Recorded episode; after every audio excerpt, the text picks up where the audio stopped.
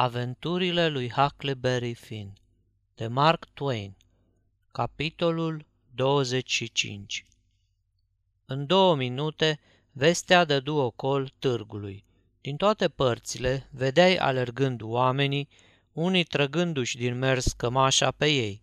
În curând, ne-am pomenit în mijlocul unei mulțimi care tropăia ca un regiment în marș.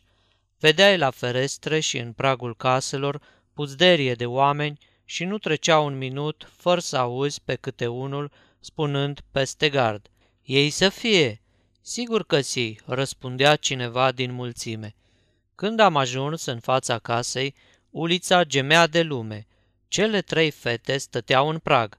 Mary Jane era într-adevăr roșcovană, dar cu toate astea era frumoasă foc. De bucurie că îi sosiseră unchii, ochii și obrajii îi străluceau ca soarele. Regele își desfăcu larg brațele, iar Mary Jane îi se agăță de gât, în vreme ce fata cu buza de iepure sărea în brațele ducelui. A fost ceva ca în basme. Mai toți cei de față, în orice caz toate muierile, plângeau de bucurie, văzându-i în sfârșit la oaltă și cuprinși de o asemenea fericire. Deodată am băgat de seamă că regele îl împunge cu cotul pe duce și își rotește privirile prin încăpere. Zărind coșciugul așezat într-un colț, pe două scaune, porniră amândoi într-acolo, ținându-se pe după umeri cu o mână și ducându-și-o pe cealaltă streașină la ochi. Mergeau încet, cu pași apăsați, iar oamenii se dădeau înapoi ca să le facă loc și încremeneau fără să scoată o vorbă. Ici colo se auzea câte un st. Bărbații își scoaseră pălăriile și rămaseră cu capetele plecate într-o tăcere de plină. Când ajunseră lângă sicriu, cei doi se aplecară și priviră puțin, apoi izbucniră într-un hohot de plâns pe care puteai să-l auzi tocmai de la Orleans. După aceea se luară de gât și proptindu-și fiecare bărbia în umărul celuilalt, bociră așa vreo 3-4 minute. În viața mea n-am văzut oameni să verse atâta apă pe ochi. Plângeau și ceilalți, făcând în odaie o igrasie nemaipomenită. Iar când cei doi trecură de o parte și de cealaltă a coșciugului și îngenunchiară acolo, rezemându-și frunțile de capul lui și bolborosind fiecare câte o rugăciune, toată lumea începu să plângă cu sughițuri, topindu-se de atâta jale. Plângeau și bietele fete, iar mai toate muierile veneau la ele și, fără să scoată o vorbă, le sărutau solemn pe frunte. Apoi, punându-le mâna pe creștet, își înălțau spre cer ochii și roind de lacrimi și se depărtau suspinând și smiorcăind, ca să le facă praf pe celelalte. Ți se întorceau mațele pe dos când le vedeai. În cele din urmă, regele se ridică, înaintă câțiva pași și, scremându-se nițel, îi trase un discurs plin de lacrimi și aiureli, zicând că ce încercare grea e pentru el și pentru sărmanul lui frate pierderea răposatului, pe care n-au mai apucat să-l vadă în viață după o călătorie așa de lungă de patru mii de mile. Dar binecuvântatele noastre lacrimi de compătimire, urmă el, ne alină și ne sfințesc durerea. Le mai spuse că el și fratesu le mulțumesc din inimă, fiindcă din gură n-ar fi în stare, vorbele fiind prea palide și prea reci ca să dea glas acestei recunoștințe și tot felul de nerozii de astea de ți se făcea și silă să le asculți. La urmă, bolborosi un prea cucernic, amin, și iar se porni pe plâns, de-ți venea să crezi că o să se prăpădească de atâta durere. Abia apucase să-și închidă pliscul că unul din mulțime trase o cântare pe care o îngânară cu toții în cor. Te încălzea să-i auzi și te simțeai ca la biserică, în toiul slujbei. Mare lucru și muzica asta. După toate dulcegăriile și lăturile alea grețoase, zău că împrospăta aerul și suna frumos și cinstit. Dar regele început din nou să dea din fălci, zicând că el și nepoatele sale s-ar bucura nespus dacă cei mai apropiați prieteni ai familiei ar binevoi să rămâie la cină cu ei, ca să privegheze împreună rămășițele pământești ale răposatului. A, dacă bietul meu frate din Coșciug ar putea vorbi, ar ști pe cine să numească, fiindcă numele astea îi erau dragi și le pomenea ades în scrisorile sale. Și zicând acestea, pomeni pe pastorul Hobson, pe diaconul Lot Havey, pe Ben Racker, pe Abner Shackleford, pe Levi Bell, pe doctorul Robinson și pe nevestele lor, precum și pe văduva Bartley. Sfinția sa, pastorul Hobson și doctorul Robinson se aflau împreună tocmai în celălalt capăt al târgușorului, la vânătoare, adică telea doctorul trimitea un bolnav pe lumea ailaltă, iar popa îi dădea o mână de ajutor. Aceasta este o înregistrare Cărțiaudio.eu. Toate înregistrările Cărțiaudio.eu sunt din domeniul public.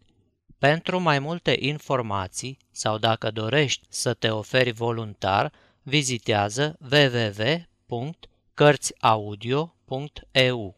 Avocatul Bell era plecat în Louisville, după nu știu ce dar averi, dar toți ceilalți erau de față, așa că veniră și strânseră regelui mâna, mulțumindu-i și stând o leacă de vorbă cu el. Apoi îi strânseră și ducelui mâna, însă în tăcere, zâmbindu-i și dând din cap ca niște smintiți, în vreme ce el le făcea tot felul de semne cu mâinile, gângurind într-una ca un prunc care încă nu poate vorbi. Cât despre rege, îi dădea înainte cu gura, întreba de fiecare om și de fiecare câine din târg, spunându-le pe nume și amintind de tot felul de istorii petrecute cândva în localitate, în familia lui George sau în cea a lui Peter, fără să uite, bineînțeles, să spună că toate astea îi le scrisese chiar răposatul. Mințea cu nerușinare, fiindcă aflase toate istoriile astea de la zevzecul ăla pe care îl dusesem cu barca până la vapor. Apoi Mary Jane aduse testamentul lăsat de unchiusul, iar regele îl citi cu glas tare, aghezmuindu-l cu lacrimi. Răposatul lăsa fetelor casa și 3000 de dolari de aur, tăbăcăria, care aducea un venit bunicel, o dădea lui Harvey și William, împreună cu alte case și pământuri, în valoare de aproape 7000 de dolari, bașca 3000 de dolari de aur. Scrisoarea mai arăta că cei 6000 de dolari erau ascunși în pivniță. Cei doi potlogari spuseră că se duc să aducă banii ca să facă împărțeala în văzul tuturor, iar mie îmi porunciră să vin după ei cu o lumânare. Când am ajuns în pivniță, am închis bine ușa după noi. Dibuind sacul, ei doi îl deșertară pe podea. Ți era mai mare dragul să vezi atâția galbeni. Tii cei mai străluceau ochii regelui, bătându-l pe umăr pe duce, îi spuse, Zi că nu-i grozav, pe legea mea, belgi, e mai abitir ca minunea regească. Ducele în cuvință își vârâră amândoi mâinile în grămada de galbeni care începură să le curgă printre degete și să cadă zornăind pe podea. Ce să mai vorbim?" zise regele. Etaman ce ne trebuia, mie și ție, bilge, să fim frații unui mare bogătaș mort și moștenitorii lui din străinătățuri. Vezi ce înseamnă să te încrezi în pronie? E îl mai bun mijloc, zău. Le-am încercat pe toate, așa că știu. Alții s-ar fi mulțumit să pună mâna pe o comoară ca asta și să o ia pe încredere, dar ei nu. Zor nevoie să numere banii, se apucară așadar să-i numere, dar ce să vezi, lipseau 415 dolari. Să-l ia dracu, zise regele, mă întreb ce-o fi făcut cu ei 415 dolari. Se necăjiră nițel din pricina asta și scotociră peste tot, dar degeaba. Până la urmă, ducele spuse, Ei, săracu, era cam bolnav, se vede că o fi greșit socoteala. Asta trebuie să fie. Mai bine să lăsăm lucrurile așa cum sunt și să nu suflăm o vorbă despre asta. Avem destul, ne dă mâna să ne lipsim de câteva sutare. Sigur că ne dă mâna, nu la bani mă gândesc, e vorba de socoteală. Aici trebuie să lucrăm pe față cinstit. Pricepi? O să cărăm bănetul sus și o să numărăm în fața tuturor, ca să nu bată la ochi. Dar dacă mortul zice că șase mii de dolari, n-ar trebui să... Ascultă, îi tăie vorba ducele, ce-ar fi să acoperim deficitul? Și începu să scoată galbeni din buzunar. Ai avut o idee grozavă, duce. Halal de tine, ce deștept ești. Al dracului să fiu, dacă nu ne scapă tot minunea, zise regele și începu să scoată și el bani și să-i strângă în fâșicuri. Și cum goliră buzunarele, dar împliniră suma de șase mii de dolari. Ascultă, zise ducele, mai am o idee. Mergem sus și numărăm banii, pe urmă îi luăm și îi dăm pe toți fetelor. Bravos! Vin să te pup, duce. E ceva colosal. Ai o devlă deșteaptă cum nu se mai află. E o lovitură de maestru, pe onoarea mea. N-are niciun cusur. Dacă cumva mai au vreo bănuială în privința noastră, chestia asta o să-i curarisească. Când ne-am întors sus, toată lumea se strânse în jurul mesei, iar regele numără banii și așeză pe masă în fișicuri de câte 300 de dolari, la un loc 20 de fișicuri de toată frumusețea. Oamenii se uitau cu jind la ele, lingându-și buzele. Pe urmă, regele puse banii la loc în sac și începu să se umfle în pene, pasămite, ca să mai țină o cuvântare. Dragii mei prieteni, începu el, bietul meu frate, care zace acolo, s-a gândit cu filotimie la cei pe care îi lasă după sine în această vale a plângerii. El nu le-a uitat pe aceste sărmane mioare pe care le-a iubit și le-a crescut sub acoperământul lui și care acum au rămas orfane de tată și de mamă. Da, da, iar noi, care l-am cunoscut, știm că ar fi fost și mai mărinimos cu ele, dacă nu i-ar fi fost teamă să nu ne jignească pe mine și pe scumpul său, William. Oare nu e așa? Eu, unul, nu mă îndoiesc deloc că așa a gândit el. Dar ce fel de frați ar fi cei care s-ar pune împotriva gândurilor sale în asemenea clipe? Și ce fel de unchi ar fi ei care, într-o astfel de împrejurare, ar jefui? Da, ăsta e cuvântul, aceste mioare la care el ținea așa de mult. Pe cât îl cunosc pe William și cred că îl cunosc foarte bine, el, el... Stați nițel să-l întreb. Și zicând acestea, se întoarse spre duce și începu să-i facă tot felul de semne cu mâna. Ducele se uită o clipă la el cu o mutră neghioabă și năucă, apoi, deodată, păru că înțelege despre ce era vorba și îl strânse la piept de vreo 15 ori, gângurind de bucurie. Eram sigur, zise regele, smulgându-se din îmbrățișarea lui. Cred că ați înțeles cu toții cei în sufletul lui. Hei, Mary Jane, Suzana și Joana, luați-vă banii, luați-i pe toți. Vi dăruiește cel care zace acolo, rece, dar fericit. Mary Jane îi sări de gât, iar Suzana și fata cu buza de iepure îl îmbrățișară pe duce. De când sunt, n-am văzut asemenea pupături și îmbrățișări. Toți cei de față se înghesuiră cu lacrimi în ochi în jurul pungașilor și începură să le strângă mâinile, mai mai să le smulgă din umeri. A, ce suflete nobile, ziceau toți, ce frumos, ce minunat! În curând se apucară iar să vorbească despre răposatul, că ce bun era, că ce pierdere grea e pentru ei și așa mai departe. Nu trecu mult și un vlășgan cu niște fălci de fier își croi drum în încăpere și rămase locului, ascultându-i și privindu-i fără să scoată o vorbă. Nimeni nu-i dădu nicio atenție, pentru că toată lumea îl asculta pe rege, care se afla tocmai în mijlocul unei tirade. Erau prietenii ei mai buni ai răposatului, de aia sunt poftiți aici astă seară, dar mâine vrem să vină toată lumea, că el ținea la toți și avea respect pentru fiecare și de aia se cuvine ca orgia funebră să fie obștească. Și dă și dă pe chestia asta că tare mai plăcea să se audă vorbind. Din când în când pomenea de orgia funebră, până ce ducele își pierdu răbdarea și îi scrise pe o bucățică de hârtie, Ceremonia dobitocule. Împături hârtiuța și o întinse peste capetele oamenilor, fără să se oprească din gângurit.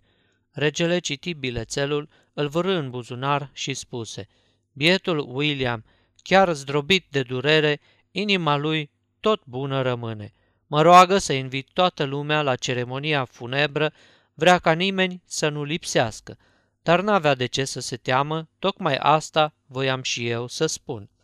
Și îi dădu înainte cu gura, ca și când nu s-ar fi întâmplat nimic, strecurând pe aici, pe colo, câte o orgie funebră, la fel ca până atunci. Și după ce o pomeni de vreo trei ori, spuse, zic orgie, nu fiindcă e cuvântul obișnuit, tocmai că nu e, ceremonie e cuvântul obișnuit, ci pentru că orgie e cuvântul cel mai potrivit. În Anglia nu se mai spune ceremonie funebră, cuvântul s-a demodat. Noi, englezii, zicem acum orgie. E un cuvânt mai bun, fiindcă arată mai limpede despre ce e vorba. Cuvântul ăsta vine de la grecescul orgo, care înseamnă afară, deschis, peste hotare și din ebraicul gis, a ascunde, a acoperi, va să zică a înmormânta. Așa că, vedeți, orgie funebră înseamnă o înmormântare deschisă tuturor sau obștească. N-avea pereche potlogarul ăsta, dar deodată vlășganul, cu fălci de fier, îi râse în nas spre uimirea întregii adunări. Ce e asta, doctore?" strigară câțiva, iar Abner Shackleford spuse, Ce-i cu tine, Robinson? N-ai auzit vestea? Dumnealui e Harvey Wilkes." Regele rânji și îi întinse laba. Dumneata ești doctorul și prietenul drag al bietului meu frate? Eu? Nu pune mâna pe mine, se burzului doctorul. Și zi, vorbești ca un englez, ai? În viața mea n-am pomenit mai muțăreală, mai grosolană. Dumneata, fratele lui Peter Wilkes, ești un potlogar.